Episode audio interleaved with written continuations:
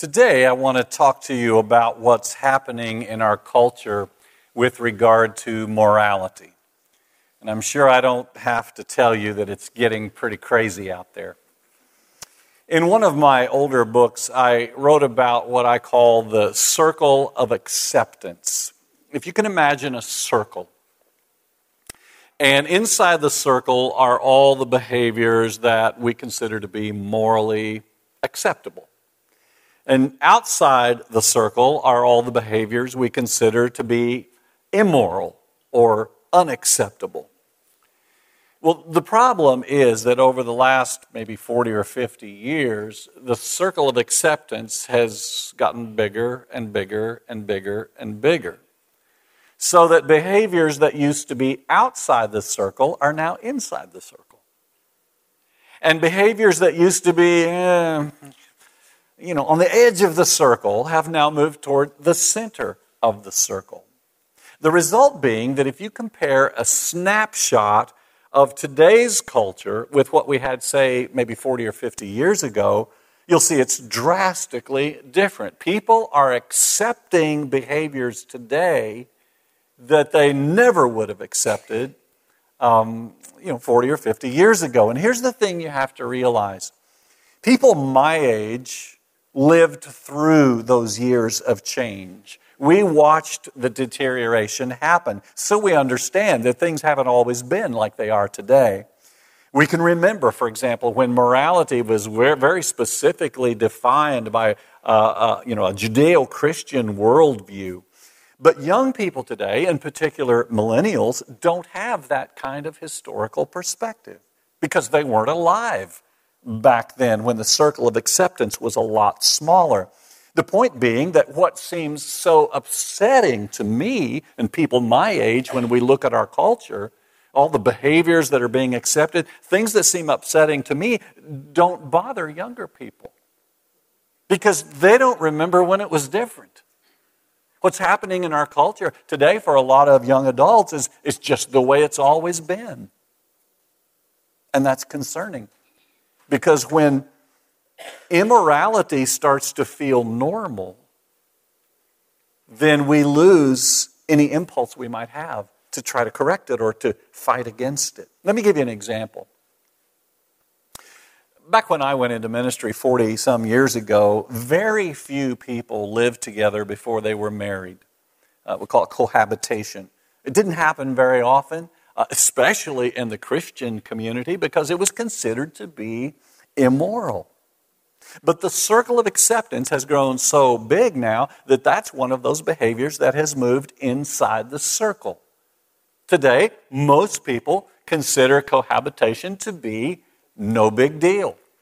That's why, if you talk to a young couple that's living together without being married, um, and you suggest that maybe their living arrangements put them outside the parameters of God's will, they'll look at you like you've got two heads. It's like, oh, don't you understand? We're saving money. We're going to we're going to save up and buy a house when we get married, as if that answers everything. And if you say, well, yes, but, but let's think about what the Bible says immediately.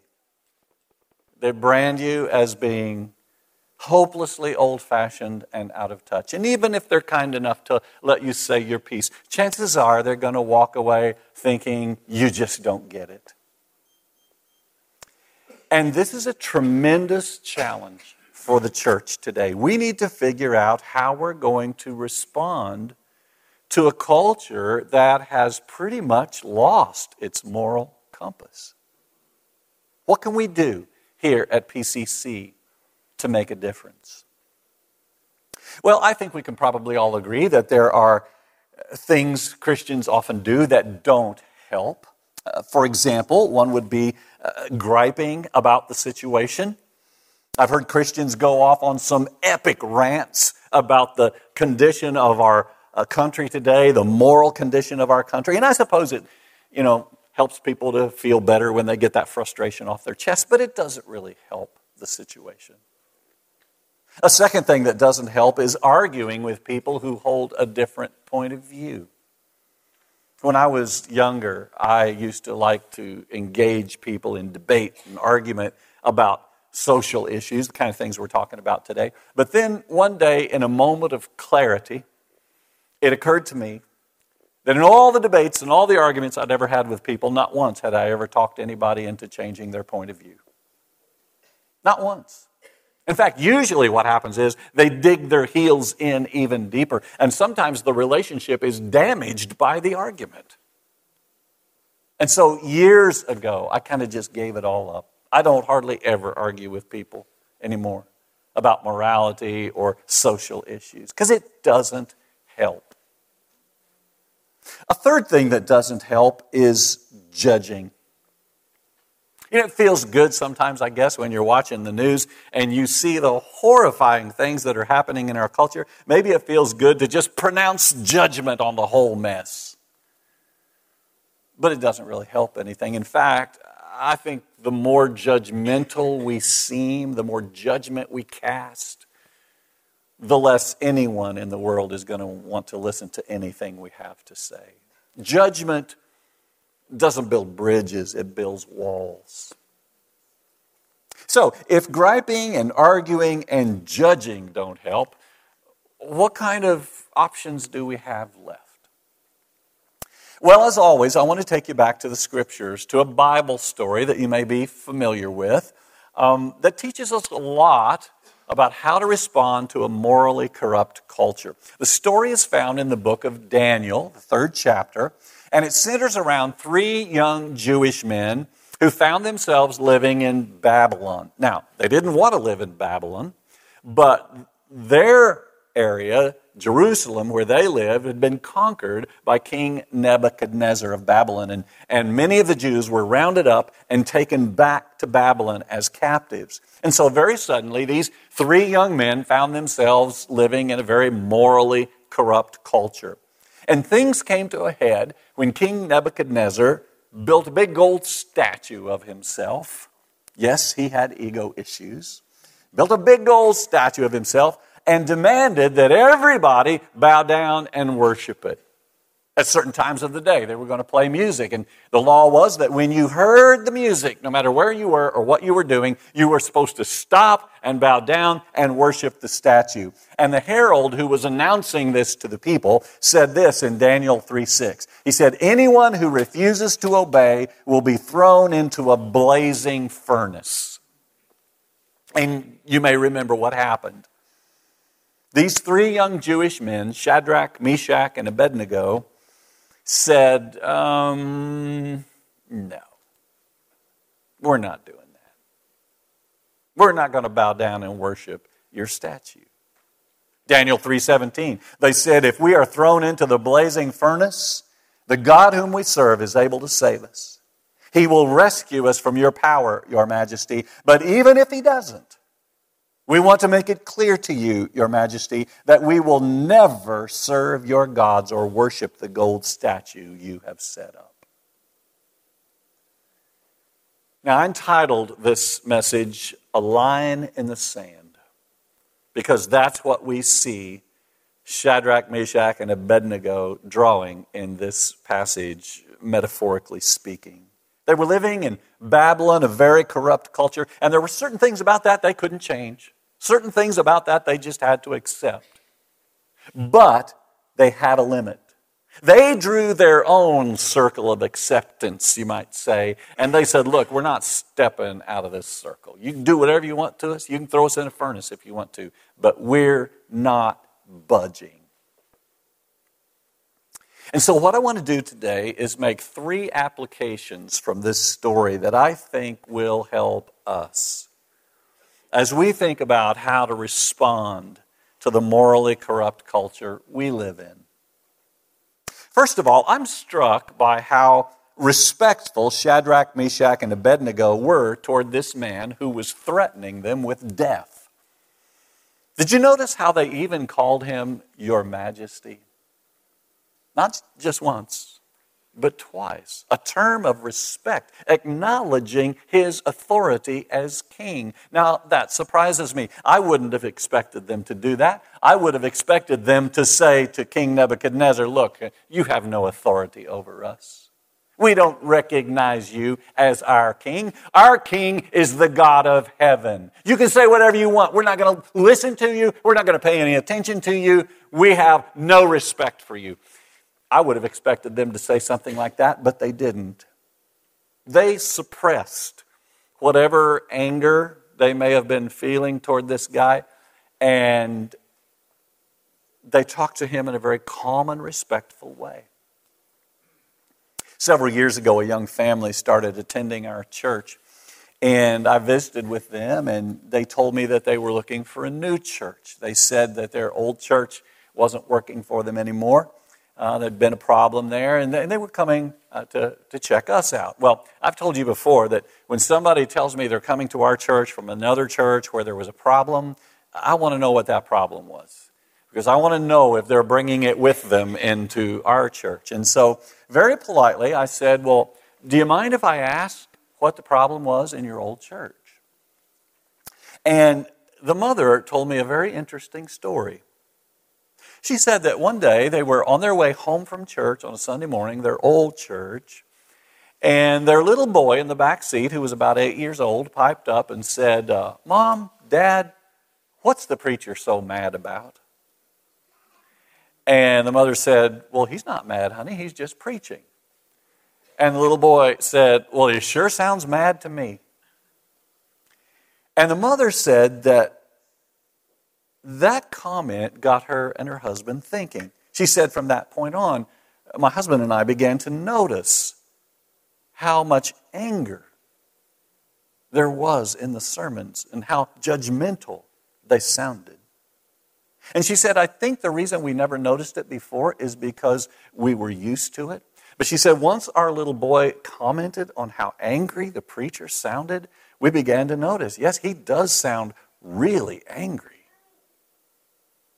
And then she said this.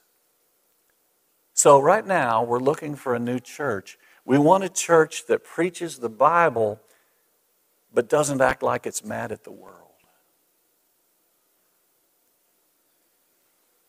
Friends, listen. Tone matters.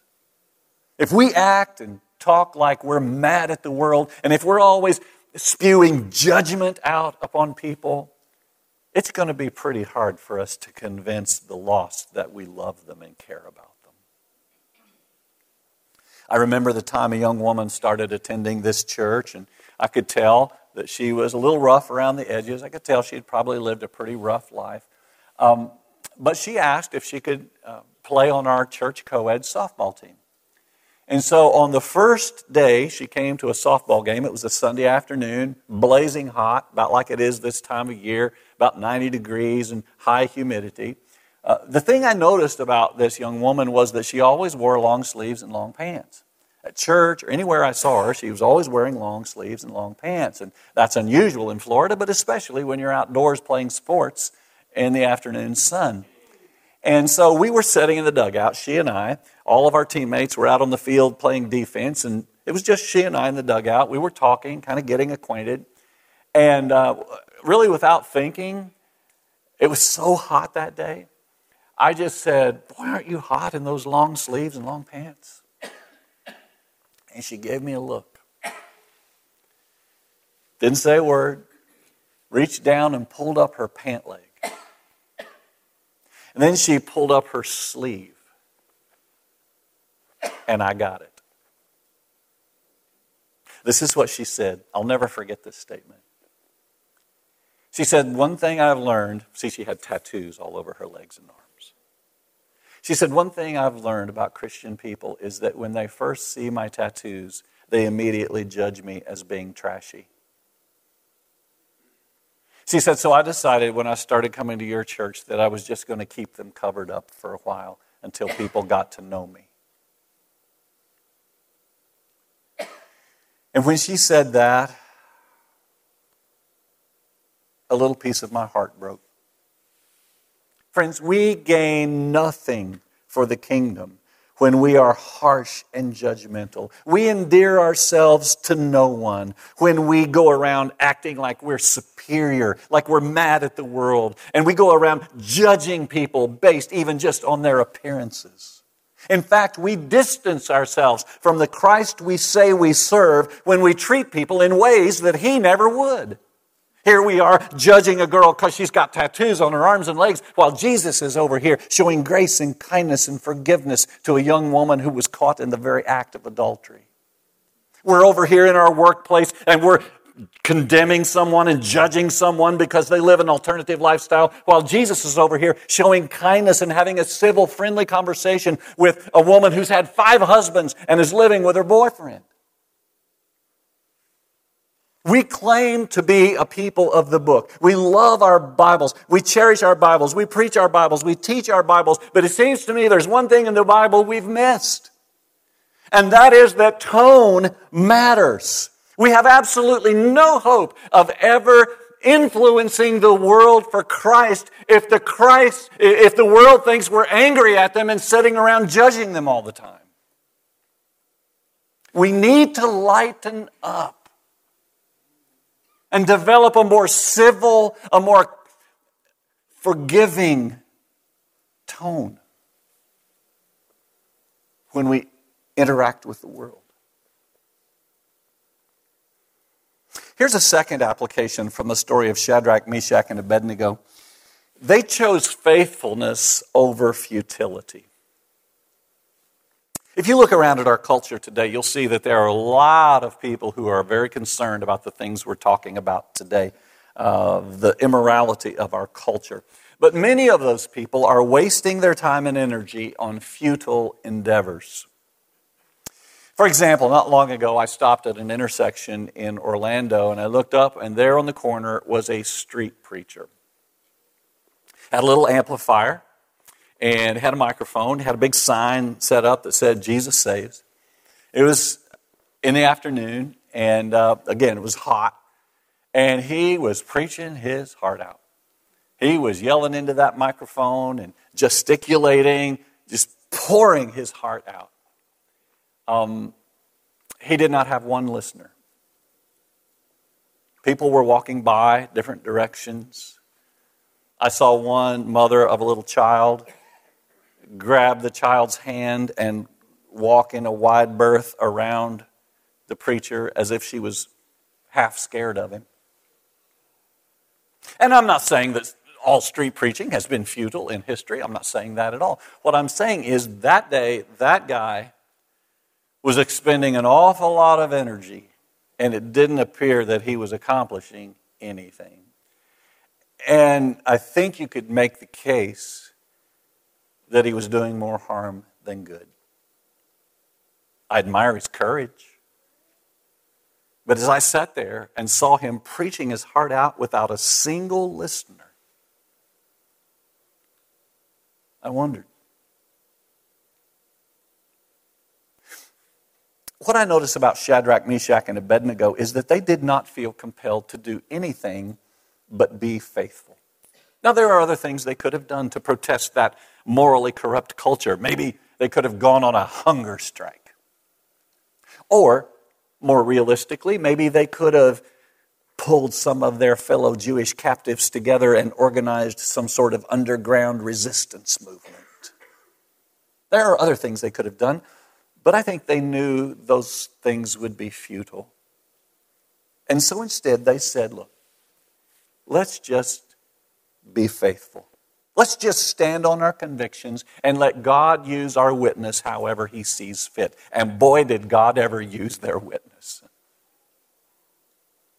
And I think this is something we sometimes forget that God can use a simple, godly life to spread His influence. Remember when Jesus said, You are the salt of the earth? He also said, you are the light of the world. He was talking about ordinary believers simply living their faith day by day.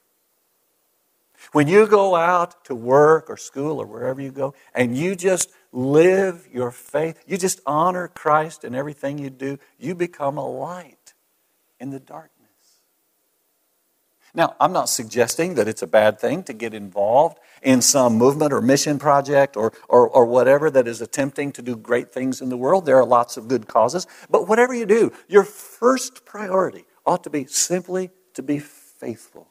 I am convinced that we don't need thinkers and writers and debaters and organizers and protesters and street preachers nearly as much as we just need an army of God's people to go out into the world every day and let their lights shine. Just honor Christ in everything you do.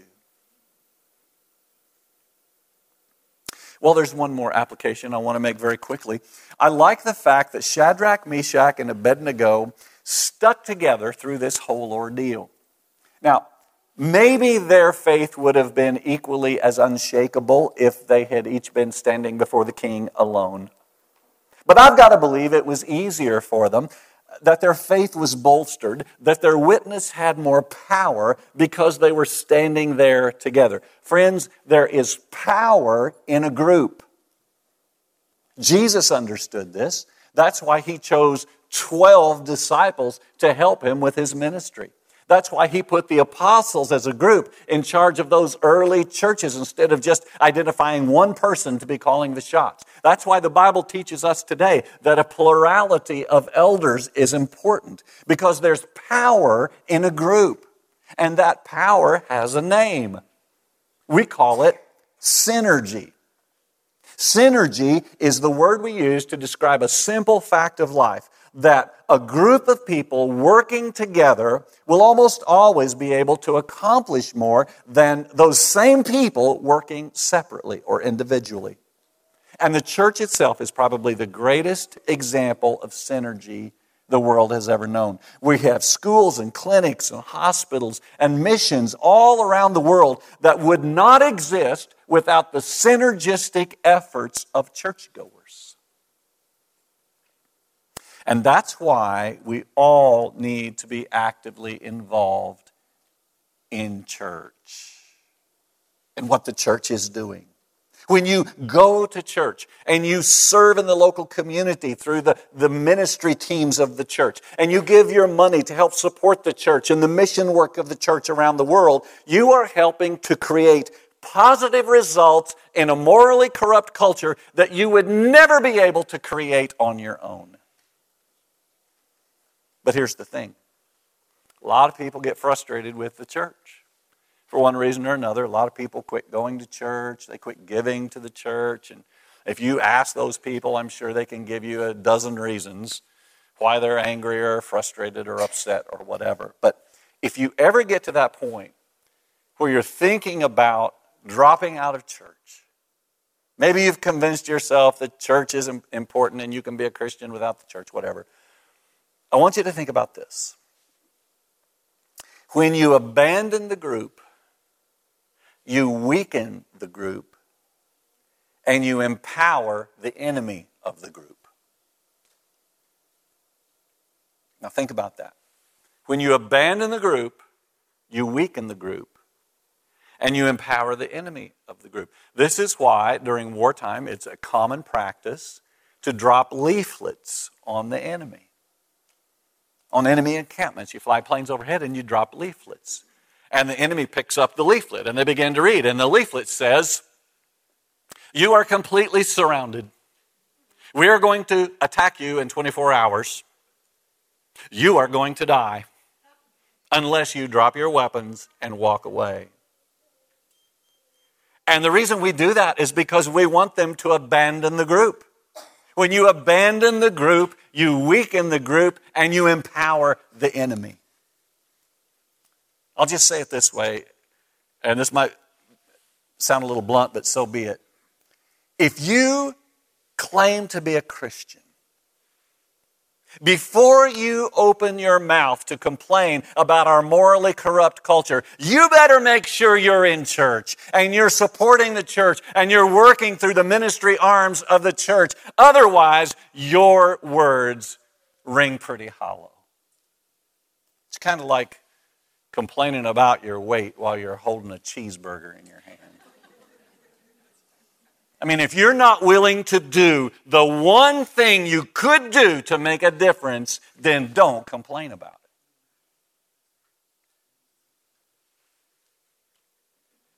Well, as you know, Shadrach, Meshach, and Abednego were thrown into the fiery furnace, and we know that God protected them. In fact, I love what the Bible says there. Says, when they came out of the furnace, they were unharmed, and they didn't even have the smell of smoke on them. That's how well God protected them. And there's more to the story you can read if you want to. Uh, but I want to wrap this up with a true story. Martin Niemöller was a Lutheran pastor back in the 1930s when Nazism was on the rise in Germany. And he spoke out against the Nazis, and as you might expect, he was arrested and taken to a concentration camp. When he arrived at that camp, the Nazis knew they had a prized prisoner. They knew this was the pastor who was so famous for speaking out against the regime. And so they put their heads together and tried to come up with an idea of how they could make his life even more miserable than it ordinarily would have been there.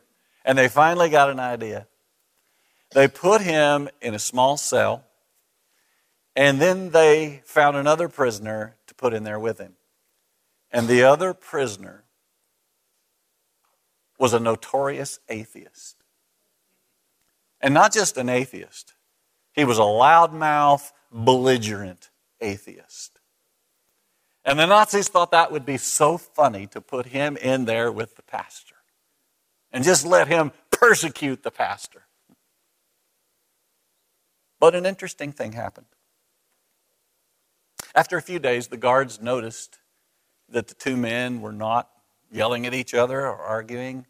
They were just having normal civil conversations. And then a few days later, one of the guards walked by and looked into the cell and saw the two men on their knees praying together. And they immediately unlocked the door and dragged the atheist, who's no longer an atheist, out of the cell. That's a true story. I love that story. Because it's such a reminder that kindness and humility and simple faithfulness can triumph even over the most belligerent opposition. Friends, I know this world is in a mess. I know it's discouraging.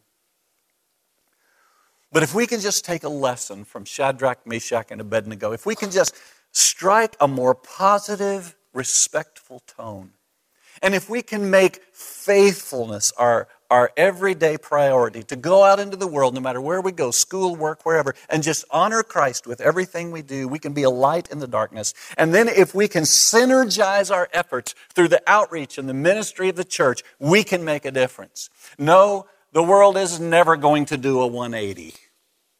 This, this culture is never going to turn completely around, but individual lives can turn around. And when one life turns around, that can turn around a marriage. And when one marriage turns around, that can turn around a family. And when one family turns around, that can turn around a neighborhood. And when a neighborhood turns around, that can turn around an entire community. I know it's discouraging when you watch the news and you see everything that's happened, but we ought to be able to walk out of this place with uh, hope that all is not lost, that God can do great things through kind people who are faithful and who will synergize their efforts. Let's pray.